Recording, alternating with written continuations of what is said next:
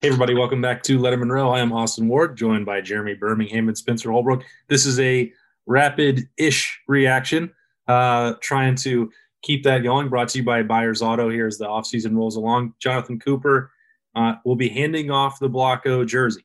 Uh, we, we talked about this at Lettermen Row. Had a, several people ask who the leading candidates for that would be. And the fact that Jonathon Cooper is actually at the Senior Bowl and tearing it up means that he's finally moving on after five years. Uh, I, I, gave my thoughts on this already over at Lettermen Row. So the correct answer, of course, is going to be Haskell Garrett. Am I wrong?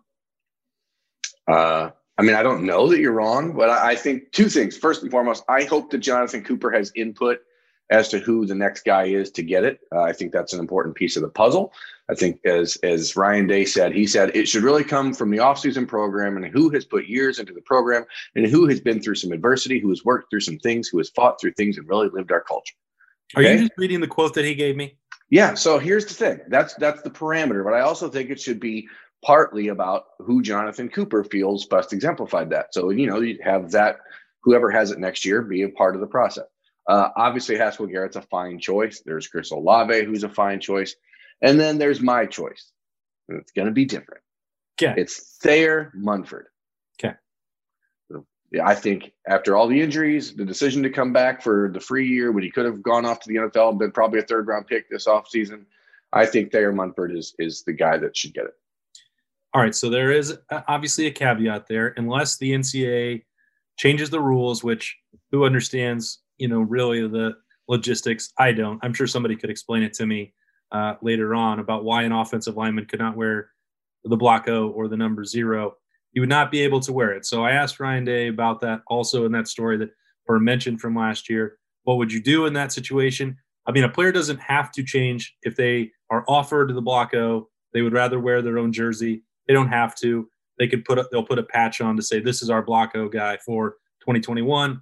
And if that becomes an offensive lineman at some point, and they're not allowed to wear uh, a block zero, block O on the field, then they would also get the patch. So Thayer Munford, certainly a great candidate, but that's one reason why that actual jersey might not be on the field. And I wonder if that might eventually just rule out offensive linemen from the from the competition. Uh, unfair point to them.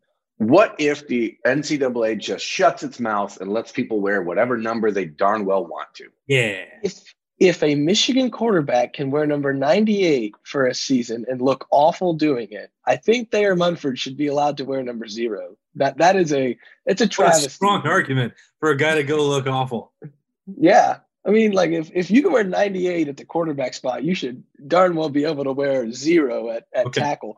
I am going to go with Chris Olave though. I think this is like the perfect example of what an Ohio State player should should do. Come in as a as a low rated guy, work his tail off, uh, you know, earn a spot his freshman year because he worked so hard. Um, not give up his duty as a gunner um, just because he's a superstar wide receiver. I guarantee he's going to play gunner next year as a senior All American, which is something crazy that you know probably doesn't happen in very many places. I think he is going to be the leader in that room. He's going to exemplify everything that he should within the program. He does everything the right way from all accounts that we've heard. Um, I think he would be the perfect example. I don't know if if Coop would would agree because he probably wants to keep it in that defensive line room just for some selfishness. But uh, I think I think Chris Olave would be the perfect guy. Well, I can. I don't believe that selfishness is a staple of the award. I think that Jonathon Cooper received the award simply because he doesn't have selfishness in his no. DNA. Well, it's a it's more that's not that wasn't the right word by Spencer, but it is a point of pride that a yes. defensive lineman was okay. the first to get it, and that it was uh, you know named in honor of Bill Willis. So I can tell you for sure that when I first had that conversation with Jonathon Cooper, I said, "Well, is this just going to stay with the Rushmen forever? Is that what you want?" He said, "Yeah, I hope so, because that's you know setting that leadership. Okay. You win things. All right, fine. It's a but I mean your point is fair. It doesn't have to go there, but Jonathon Cooper certainly would want it to stay with the defensive line. Which okay. in a which in a way is in a way for position group is a little selfish. You want to keep that in there. It's not like the bad selfishness, but God, it's like, hey, I, I just helped you out. I just got yeah. you out of that word, and then you went right back and used it again. The, the defensive linemen really want to keep that that block O. Is all I'm trying to say. Because they're proud, not selfish. Yeah, sure. Yeah, pride over selfishness. I agree. Okay. Is there somebody else these are the three most obvious candidates. Um, I don't think that there's any question about that. Uh, I have another else, one. Yeah, who who else could be in the mix? Master Teague is another one who I think should be very uh, seriously considered. Obviously, I think here's the deal. Like Master, obviously, we've watched him. He he's been a team player. He's gone through the injuries. He's fought back. He's played at less than 100. percent He he's been a, a, steady, reliable force. You know, he's a team leader in the locker room.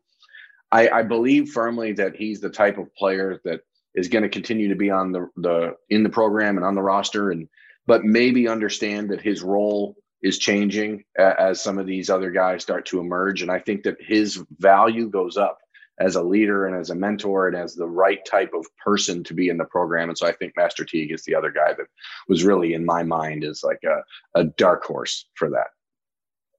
Spencer, who else could could be in the mix?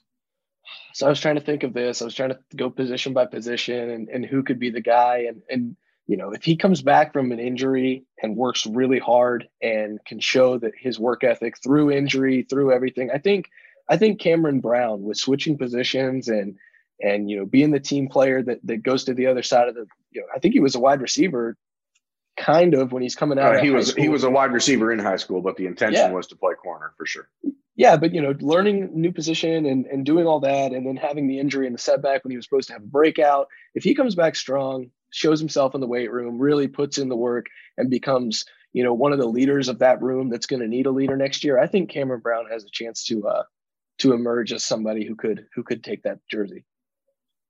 I, think it's always going to be seniors uh, in a in a one year thing to cap a career, uh, and that narrows the focus. Um, you know, because you know Ohio State doesn't keep a whole lot of uh, high achieving seniors around for the end of their career, um, so that would leave the only other guys that I w- could be in that mix maybe uh, Tyreke Smith going through the injuries, the adversity, uh, trying to get healthy, you know, missing the national title game and all that. You know, he putting off the draft. Berm, you saw one mock draft that had him in the first round uh, coming out of that Sugar Bowl. And then Jeremy Ruckert, which seeing a tight end wearing a Block O would really be uh, a weird sight to behold. Um, but he also sort of embodies the development and selflessness, uh, as we've talked about before, with just his decision to come back.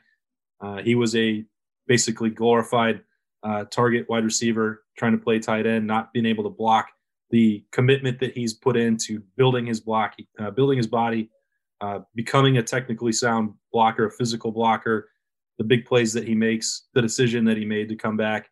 He's another one that would would be in the mix there.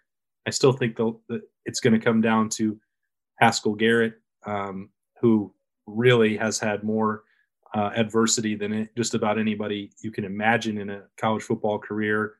Um, you know, Ryan Day t- added to that when he talked last week about before he gets shot, he's also dealing with COVID. So there's a long period where Haskell Garrett couldn't work out. Uh, then he couldn't eat, and he still went out and had an All American caliber season at defensive tackle. But he also had to spend those years biding his time, uh, learning technique, working out with Mickey Marotti uh, before he could really even make an impact at defensive tackle. And that took, took three hard years, and now he's sticking around for an extra one. He, he to me, he's got he's got to be the pick. Okay, but I'm going to say Thayer Munford. People are also I, worried that like Chris Olave wouldn't fit because he wants to be CO2. COO is CO2. That's true. Oh, I didn't think of That's that. Plus, there, plus, plus, there's alternate meanings in the COO. You know, he'd be like the chief operating officer of, or the or the chief official offensive, offensive or organizer. I mean, well, that's, the that's, that's, the quarterback. Oh, we no, they're in a the organizer at Ohio State. How about this? Captain of offense. Ooh, captain of offense, Chris Olave. You're so good at this, Spencer. It's unbelievable.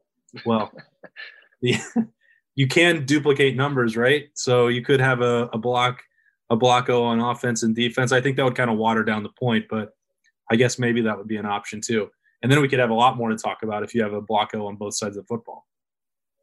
Which I mean, sounds good. A long off season to go. Um, but I'm glad that we all just agree that I'm right. That's the most fun episode of rapid reaction that we could ever have. Um, anything else to throw in about that block O or anything that I missed? I just want to say that I love the, the idea of it being a new tradition. I think it's really cool, and I'm totally on board with it. I'm looking. I'm now looking forward to Berm predicting every year who the recruit most likely to be, have the block O jersey. Ooh. Oh, that's a great question. Okay, so let's look at this group of 2021. Last who year, the, we know that it was Kourt Williams, right? Who? Yeah, yeah, without question. Okay, so the class of 2021 most likely to wear block O jersey four years from now. Reid Carrico, clearly. Hmm. Why? Because he is a block O of life. Uh, no, he's just he's just a kid who you know is going to do everything the right way, and he's he's going to lead on and off the field. He's going to, you know, uh, uh, head down, eyes up. That's the way he's going to operate, and he's going to be a, a, an All American type linebacker by the time he leaves Ohio State. But he's also always going to be the type of teammate that people are going to want to play with. He's he's a he's a role model football player. Sorry, five star defensive end Jack Sawyer from just down the road in Pickerington. You are out. You you said it. You said it's going to be seniors every year, so I don't think we'll see Jack get a senior year. So, all right. well, that oh, actually, wow. That's actually smart. You you did checkmate me on that one. Yep. So Berm gets one, I get one. Spencer gets zero from this one. He's the block O today. Congratulations, Spencer. this has been uh, the an off the rails from start to finish rapid reaction brought to you by Byers Auto. Uh, as always, Jeremy Birmingham and Spencer Holbrook hanging out with me, Austin Ward.